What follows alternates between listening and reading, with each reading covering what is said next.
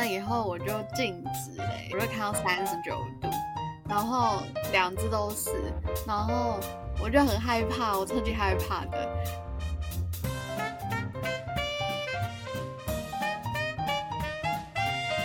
嗨，我燕啦！如果喜欢今天的主题，记得按下订阅、关注，并在 Apple Podcast 上面留下五颗星哦。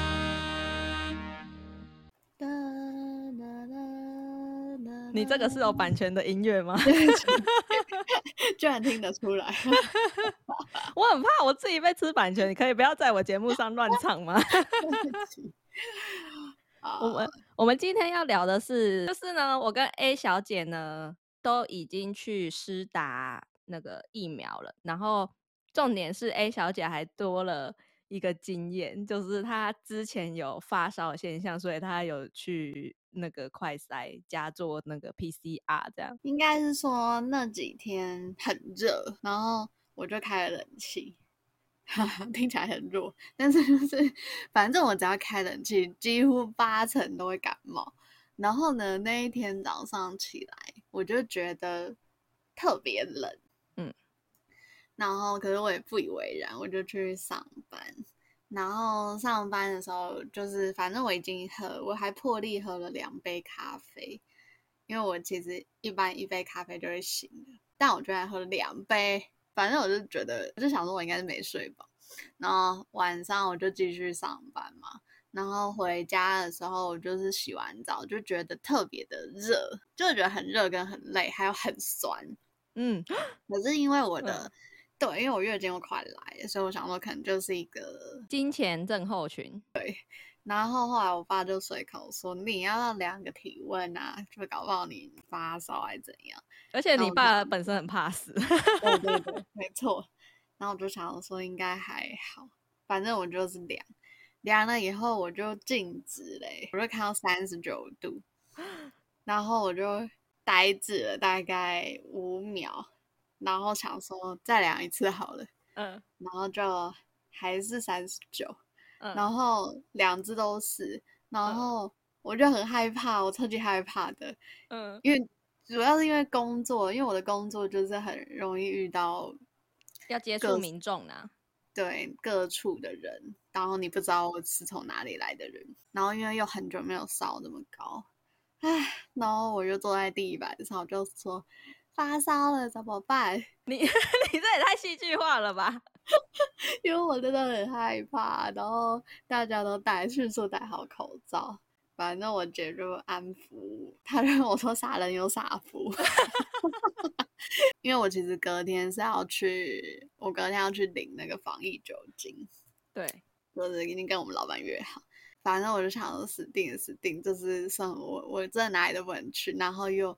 要观察看看，然后就反正就先问我的那个医生姐夫，反正他们说本来就是你烧到一个境一个地步，还是要先吃退烧药。明天早上就去快筛，因为没有筛，我其实也不敢去上班。反正就是就是很惨，那个晚上真的很可怜，然后什么不敢做，猫咪也不敢摸，加上我们家的人又很悲观。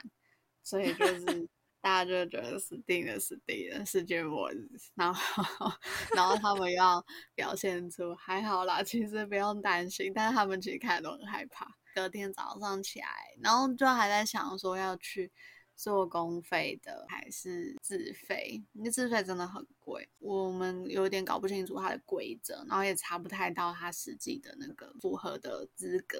然后因为我又没有办法，就是症状没有很很多，没有很明显，然后也没有办法举出我是不是真的有遇过什么或哪一个危险区的人，理论上应该不太能公费。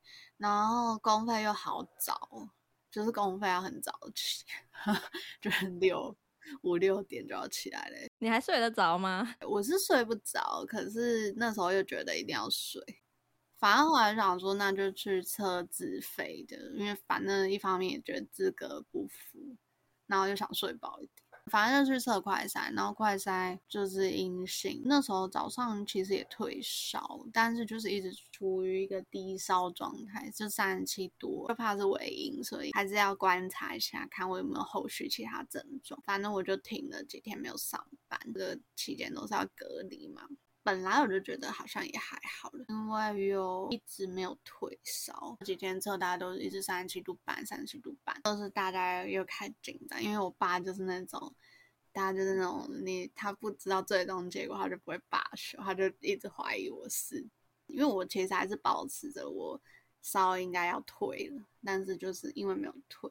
然后，就你如果没有知道一个结果，然后你回去上班，就会很就会害到其他人。我也不想让。本来就是啊，反正就是因为大家就一直吓我，就是因为越来越多年轻人有有那个 要决定要去测的前一天，我就觉得好喘哦，一直很喘很喘。其实是你自己太紧张，对，觉得呼吸不过来，然后就想说到底怎样？本来就是两天出来结果。可是我就把它压成几件，反正就加钱就几件，几件就隔天就可以知道。那这样就一定可以在上班前知道，因为当下的那个心情真的是蛮波折，就你会觉得我就是没有事情啊。我想知道你那个测到自己发烧的当下，你心底的小剧场是什么？我就是想说发烧，我看错吗？因为我自己知道我的那个热是不太对劲的热，嗯。对，就是是烫的，嗯，然后，我的当下第一感觉就是死定啦，因为我觉得，嗯，蛮有可能，可能七八成的感觉会是，反正我又很讨厌连累别人，我觉得最讨厌就是你周遭的人，你带给周遭人恐慌这件事情。哎，我想问你，是不是会突然有那个跑马灯，就想说我到底接触到谁，然后就是会瞬间想一下最近到底在干嘛？不会，因为我其实自己知道，就是你有没有碰到危险的人，你自己大概就会有那个吧，有个底。对啊，然后其实因为我们已经开始戴面罩了啊，就是那前一两周我们就已经开始戴了。我自己觉得我们防护都做的蛮好的啦，然后。加上，嗯，除了民众不知道，但是周遭的人有没有什么特别危险的，倒是没有。因为我姐那时候还跟我说，那时候安慰我也是说，反正一定是轻症。他他安慰你怎么会说，反正一定是轻症呢？他是已经把你当成确诊者在安慰，哎，所以我其实没有到很那个，比较担心的是爸妈。所以你们的程序到底什么？就是进去挂号嘛，然后。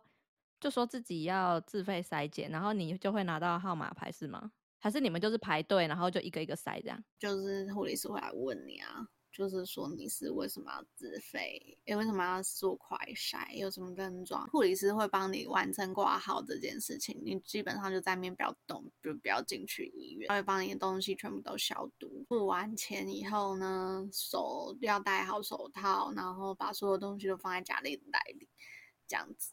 然后就在那边等啊，反正去的时候他就会跟你，反正医生就会隔开嘛，所以他就会跟你说，现在你要拿你旁边的酒精帮你自己消毒，还要帮医生的手套消毒。医生是隔在一个玻璃，会有一个隔板，对不对？对啊，嗯，然后过程中就是都不要接触到这样子。隔了两三天之后，就刚好可以打疫苗，有隔开，因为其实你刚生病嘛，也最好不要打。那我先讲我打疫苗的经验好了，就是医师工会好像有申请说，你职业的医师可以说你诊所里面有几位医师人员，然后你可以帮他们登记，这样，然后他们就是会帮你排顺序。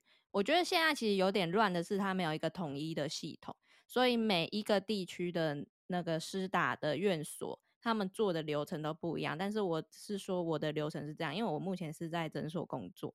然后我是去呃那个地区的卫生所这样，所以他们是从这个医师工会去统计说每一个职业医师他们的呃任职的诊所内有多少个医师人员，然后回报之后，然后再进行那个施打，这样他会排一个时段。然后我去的时候，我就到那个卫生所的时候，我就觉得现场超级一团乱的，就他没有一个呃比较。明显的动线跟程序，就是我一进去，我就是给职业执照跟健保卡，然后他们查核我身份是可以施打的之后，就给我一系列的那个单张，就是包括同意书嘛，接种的同意书，然后还有你的接种卡，然后嗯，还有一些就是什么注意事项之类的。看到注射室的时候，我就 直接冲过去，然后冲过去，然后里面的那个护理人员就说：“哎。”你还没给医师看诊，因为我那个单子上面都是空白的。他说你要先去给医师看诊，于是我又看到另外一间，哎，好像有医师在看诊，我就又去排，然后排排到我的时候，医师都帮我看诊，然后看一看，他说，哎，你这个上面单子有很多什么印章啊没盖什么的，然后后来我才知道，原来是要去挂号，就是他有个挂号类似那种地方。这一定要挂号的，因为是卫生所，所以我不是很清楚他们流程到底是什么。我已经很久没去卫生所，然后反正我就很很好笑，我是从就是医师那边弄一弄之后才去挂号，挂号弄一弄之后才去就是接种这样。嗯，然后但是我觉得医生问诊蛮仔细的，就他会先问说你的这个药物使用史嘛，然后还有过去病史，然后跟你。什么最近有没有什么情况这样子？然后在这里就是特别讲一下，那个女生的生理期是不会影响，就是我刚好是我生理期的时候去打，我还有问他，他说哦这个不影响这样子。我是打 A Z，然后他都会特别跟你说就是血栓这东西，可是这东西就是媒体都给他全部爆出来夸大了，但我觉得是这样啦。就是药物的话，一定会有那个嘛风险，一定会有副作用，就没必要把它放大。我觉得现在呃首要的状态就是有疫苗，然后轮到你可以施打的时候，你就去打就对了。那分享一下，就是如果你要施打的话，你就是选择不要惯用手，因为你惯用手要做事，然后你打的可能三到五天都会觉得。手有点酸酸的感觉，因为我打完的时候没有压很久，所以我不知道是不是因为这个关系，所以我目前打的地方还是有很大片的淤青。真的啊？对，就是他打的时候是真的蛮酸的，然后压了之后呢，他会请你就是坐着休息，就是看有没有其他状况，像。我在那边的时候打完，然后他就说等五到十分钟。但是我听过有人说他去医院打，医院是叫他在现场等三十分钟。反正不管等多久，就是我觉得你打完不要先急着走，你还是要先在那个地方先看看自己有没有一些不良反应。然后如果没有的话再离开。我打完之后我回去，我就觉得就是头有点顿顿的，然后讲话也有点顿顿的。但是除了这个之外，就是没什么事。但到了隔天的时候，大概凌晨吧，就觉得有点身体有点忽冷忽热的感觉，嗯嗯嗯，然后就觉得全身有一点酸痛，但还没有很严重。然后一直到早上九点多的时候，然后我想说，哇，感觉身体就一阵热，然后我就赶快量体温，可是那时候大概也才三七五，其实没有很高，三七五真的还好。然后我就想说。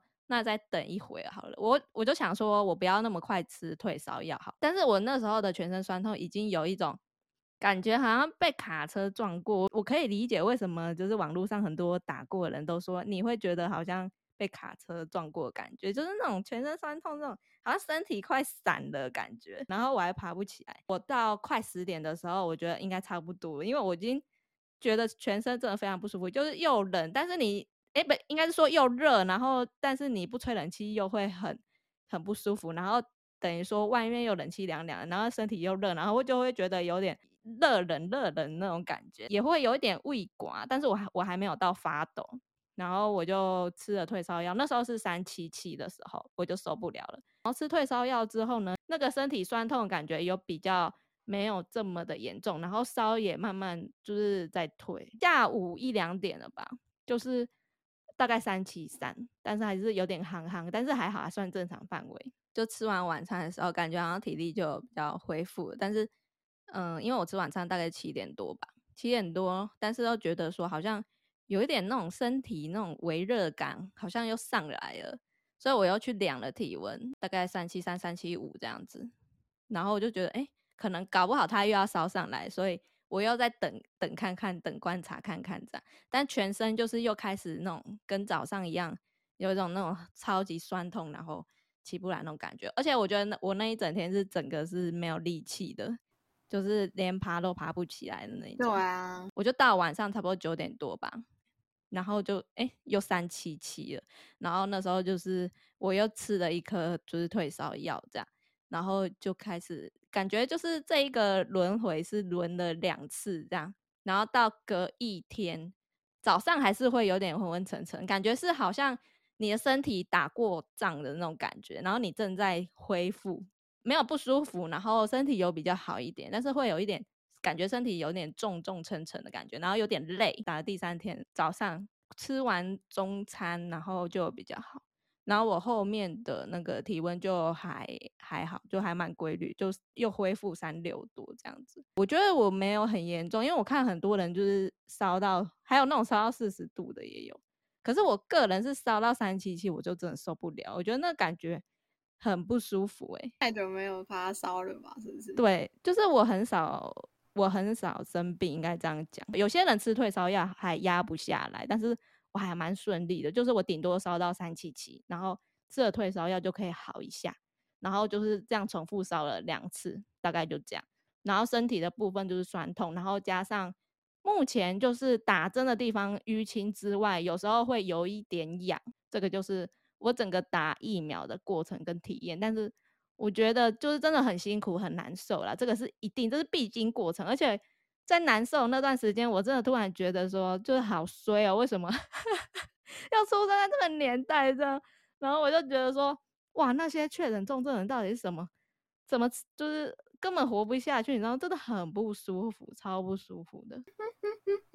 我好像在前决定要打之前，我其实都还维持在三十，好像前一天我才温度才降下来，就是还停留在上一次的发烧。你这样离很近呢、然后我刚好又月经来，嗯然后就觉得身体其实蛮不适合打的。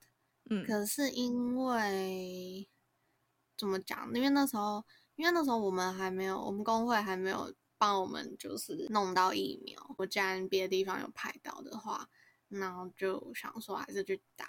还好，可是因为我没有没办法放假，所以我也差不多跟你差不多，就是我大概三十七度半，我就吃退烧药。然后大家也是，就是当天的晚上特别热，嗯然后还有就是还没有到冷，反正就是微微微的胃管而已。嗯嗯，然后隔天起来，第二天早上是非常累，累累累累，就是很累。但是我的酸痛只维持在手臂，就跟流感疫哦苗很像，是对，就哦没有到全身。就反而我嗯上一次发烧的那个酸跟酸，可是因为刚好我是晚班，我就睡了整个白天，连续睡了两个白天嗯就好了耶。哦，你也蛮顺利的哎。可是你的体温有有像我一样就是烧两次吗？就我大概第二天剩下累而已，嗯，然后其他症状都没有了。其实很多人都跟我说，他们要靠自己的免疫力战胜这个疫苗。加赛啊，对啊，但是我就是说我没有办法，我隔天要上班。你就算打完疫苗，还是要做好预防的那些措施，就是也不是无敌。最大的成效还是要打完第二剂才是有完整的保护力，所以不要说打完第一剂之后就在那边抱持着好像你已经天下无敌了这样。你不要自嗨。对啊，啊，然后我打疫苗的时候啊，是他那个，我觉得他们可能也就是打疫苗，真的医院诊所都很辛苦吧。就是报道完以后，其实你也是排队进去给医生问诊，然后他们也没有一个顺序，所以就有一点，就其实距离很近。就是你不应该 因为打疫苗，然后就就是真的很近，就正常的排队距离。他们当然是说要分散，要分散。对啊，我觉得有点那个，可能还是要需要分批打会比较好。我觉得现在那个打疫苗啊，第一线有一个很大的问题，就是它除了这个预约系统或者是在处理这一种比较行政程序上的，没有一个完整的统一化的的一个系统或者是规定之外，就是这一方面还蛮一团乱之外，再来就是排队这件事情，就是嗯，也是一个很大的问题。因为像之前我是有听过其他的卫生所，然后有那种说是发号码牌的，然后就说什么早上八点发号码牌，然后就一堆，因为目前是开放高风险人才可以打嘛，所以就是那些人员，然后就去早上为了那个疫苗，然后去排队，然后我就觉得太扯了吧！你已经叫人家不要群聚了，你怎么会用这一个早上发号码牌这么这么这个叫什么啊？传统吗？就是很古早的方式，这个不不几个年代才在用这个方式，好不好？目前应该是要有一个系统，至少如果你没有一个系统的话，至少 Google 表单可以吧？就是你就是用 Google 表单去预约嘛，然后你就是排你每个时段可能就是几个人可以打，然后就是那个时段你只能那些人过来，然后那些人你在。呃，他们到现场的时候，你再把他们安排，就是可能彼此要有一些社交距离什么，我觉得这还是最好做法。就上网约最快的吧？对啊，而且也比较系统化吧。也然后你在安排说人员的动线的时候，你也比较好规划。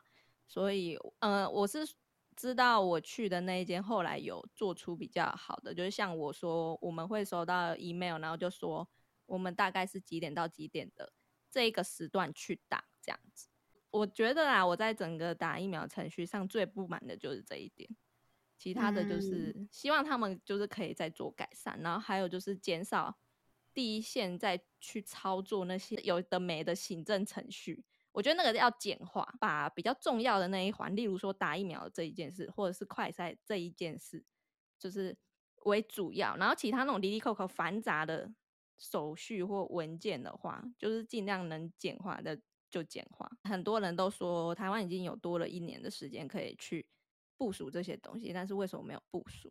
可能也是保持着一种侥幸的心态，对啊，就觉得说啊不会啦，控制的很好什么的。但我觉得这真的蛮可惜的，是因为我们明明有这么多的时间，然后我们有这么多的其他国家的案例可以参考，现在变成说真的蛮一团乱。而且我觉得，虽然他现在是说高风险的人员可以。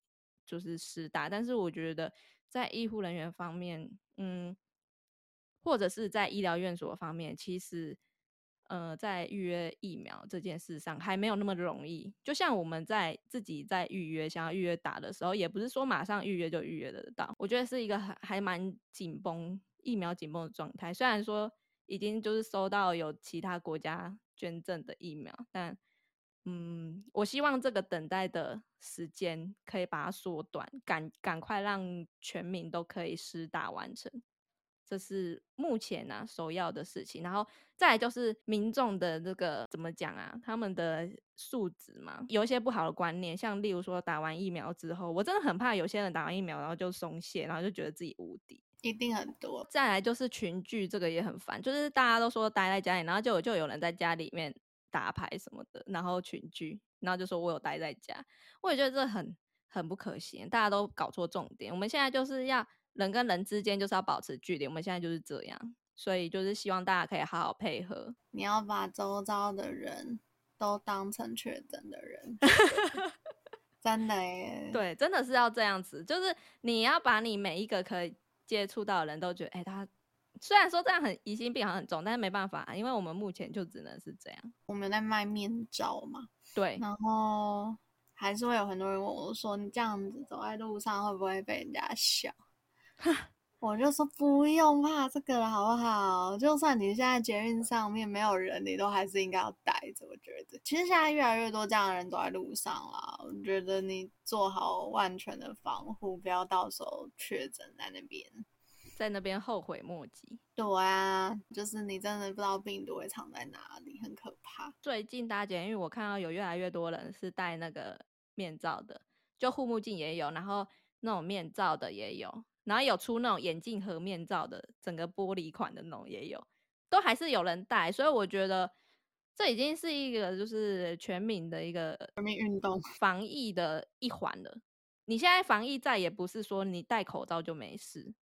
而是你还要甚至要保护到你的眼睛，或者是你的脸，或是你的全身，以保护自己为第一目标。你现在还在想说别人怎么看你？看都怕的要死，都不敢接触你，看到人都吓死，看到人潮都吓死了，谁要看你？没错，就是像这样。很多人还是会对于打疫苗这件事有抱持着一种会会有点害怕啊，还是什么？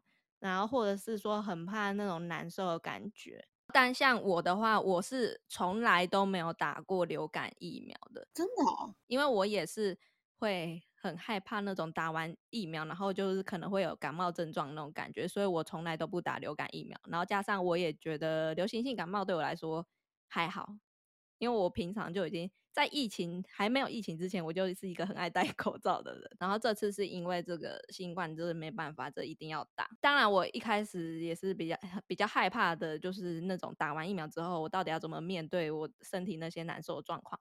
但是就像我刚刚讲的，我们大概会有的状况就是那样，发烧嘛，然后可能会有忽冷忽热，然后胃寡，然后全身酸痛。大概我目前听到的就是这样，然后大概维持的一到两天，你就是那几天熬一下，好不好？牙一咬过了就好了。如果你可以打疫苗的话，一定要去打，然后不要再想说什么厂牌什么厂牌，我觉得哦，我觉得好烦哦。反正现在就是有疫苗就去打啦，对啦，台湾人要加油。还是要谢谢那个第一线的那些医护人员跟警校人员，我觉得。目前他们是最辛苦，然后再来就是容易被忽略的那个物流人员。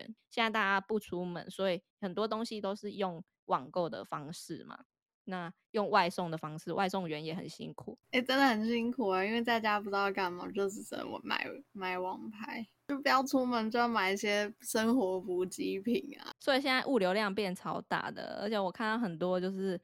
可能你买东西，然后你要等很久才会才会送到。我们那边也要也很常要交货嘛，嗯，然后就很多就停送了，或者是出错率越来越高哦，因为他们忙着赶快把货出出去嘛，对不对？他们都说真的是物流都太忙，然后还有一个物流是他们有的有人就是阳性，反正就很可怜，因为其实物流。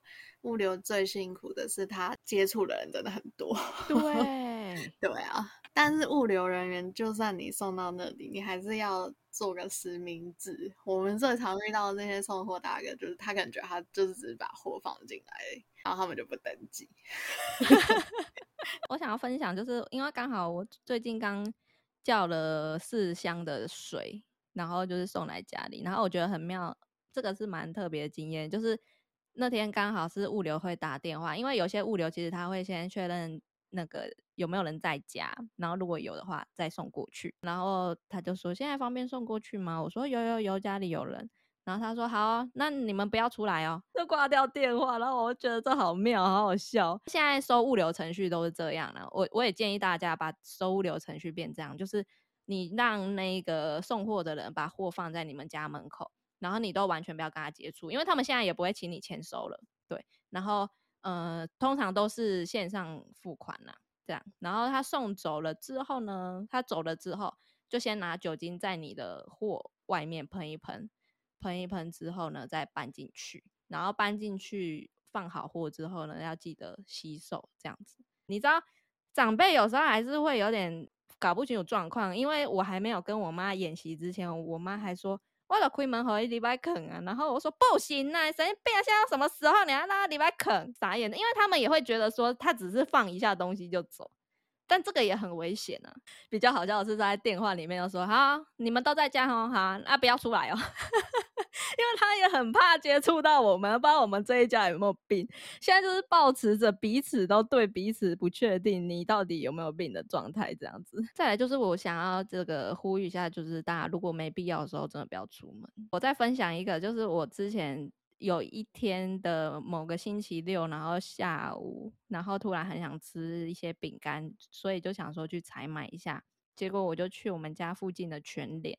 然后我们家那个全联呢，它在地下室，它那一间比较空间比较小，所以它每一个走道，走道跟走道之间就已经大概只能容下一点五个人。看到里面，我整个吓死，我不敢进去。结账的人也很多，然后采买的人也很多，然后后来我就想说。到底要不要进去呢？我就一样做完那个十连制登记之后，然后我就是进去走了一下。我大概走了两个走道，我就觉得不行，因为我觉得太可怕，我觉得有点恐慌，因为那个人多到我觉得很扯。就是我觉得干感觉好像，如果里面只要有一个确诊，我就完蛋了，因为他的那个空间实在太窄了，然后他结账的人又排很长，然后又会挡到一些走道，然后有一些走到有些人又要买东西。现在也有很多那种，就是确诊者也都会去大卖场采买的这种状态。所以我觉得，如果你看到太多人，然后大家都没有保持的社交距离，你就不要再进去了。因为我觉得现在没有什么东西是急迫到你一定要进去冒这个险。反正就是看到的人很多就走。现在真的要这样，看到的很多很像看到丧尸的感觉。这样，我其实有遇过很多，像我同事也有人在想，就是他明明就因为职业关系可以打疫苗，但是他们都还在想说，就是他们应该不会得病或什么。我就觉得，我就跟他说，现在这个东西不是说你自己觉得怎么样，我觉得就是给你家人一个保障吧。对，对啊，就是也不要这么的。不知道哎，听在我就是说你这样就是个自私鬼，多少人想打打不到，要替其他人跟你生活一起的人想想。对，还有我们分享一些打疫苗的经验，因为我们都已经打过，所以如果还没打的人或者是在犹豫的人，希望可以听完这一集之后赶快去打。真的还好，就就你就把它当成就真的得流感的感觉啦，躺个两天买个保障应该不过分吧？就当成买保险。对。那喜欢这一集的话，可以在 Apple p o c k e t 上面给我们五颗星。那嗯，可以留言给我们。那我们就下集见啦，拜拜，拜拜。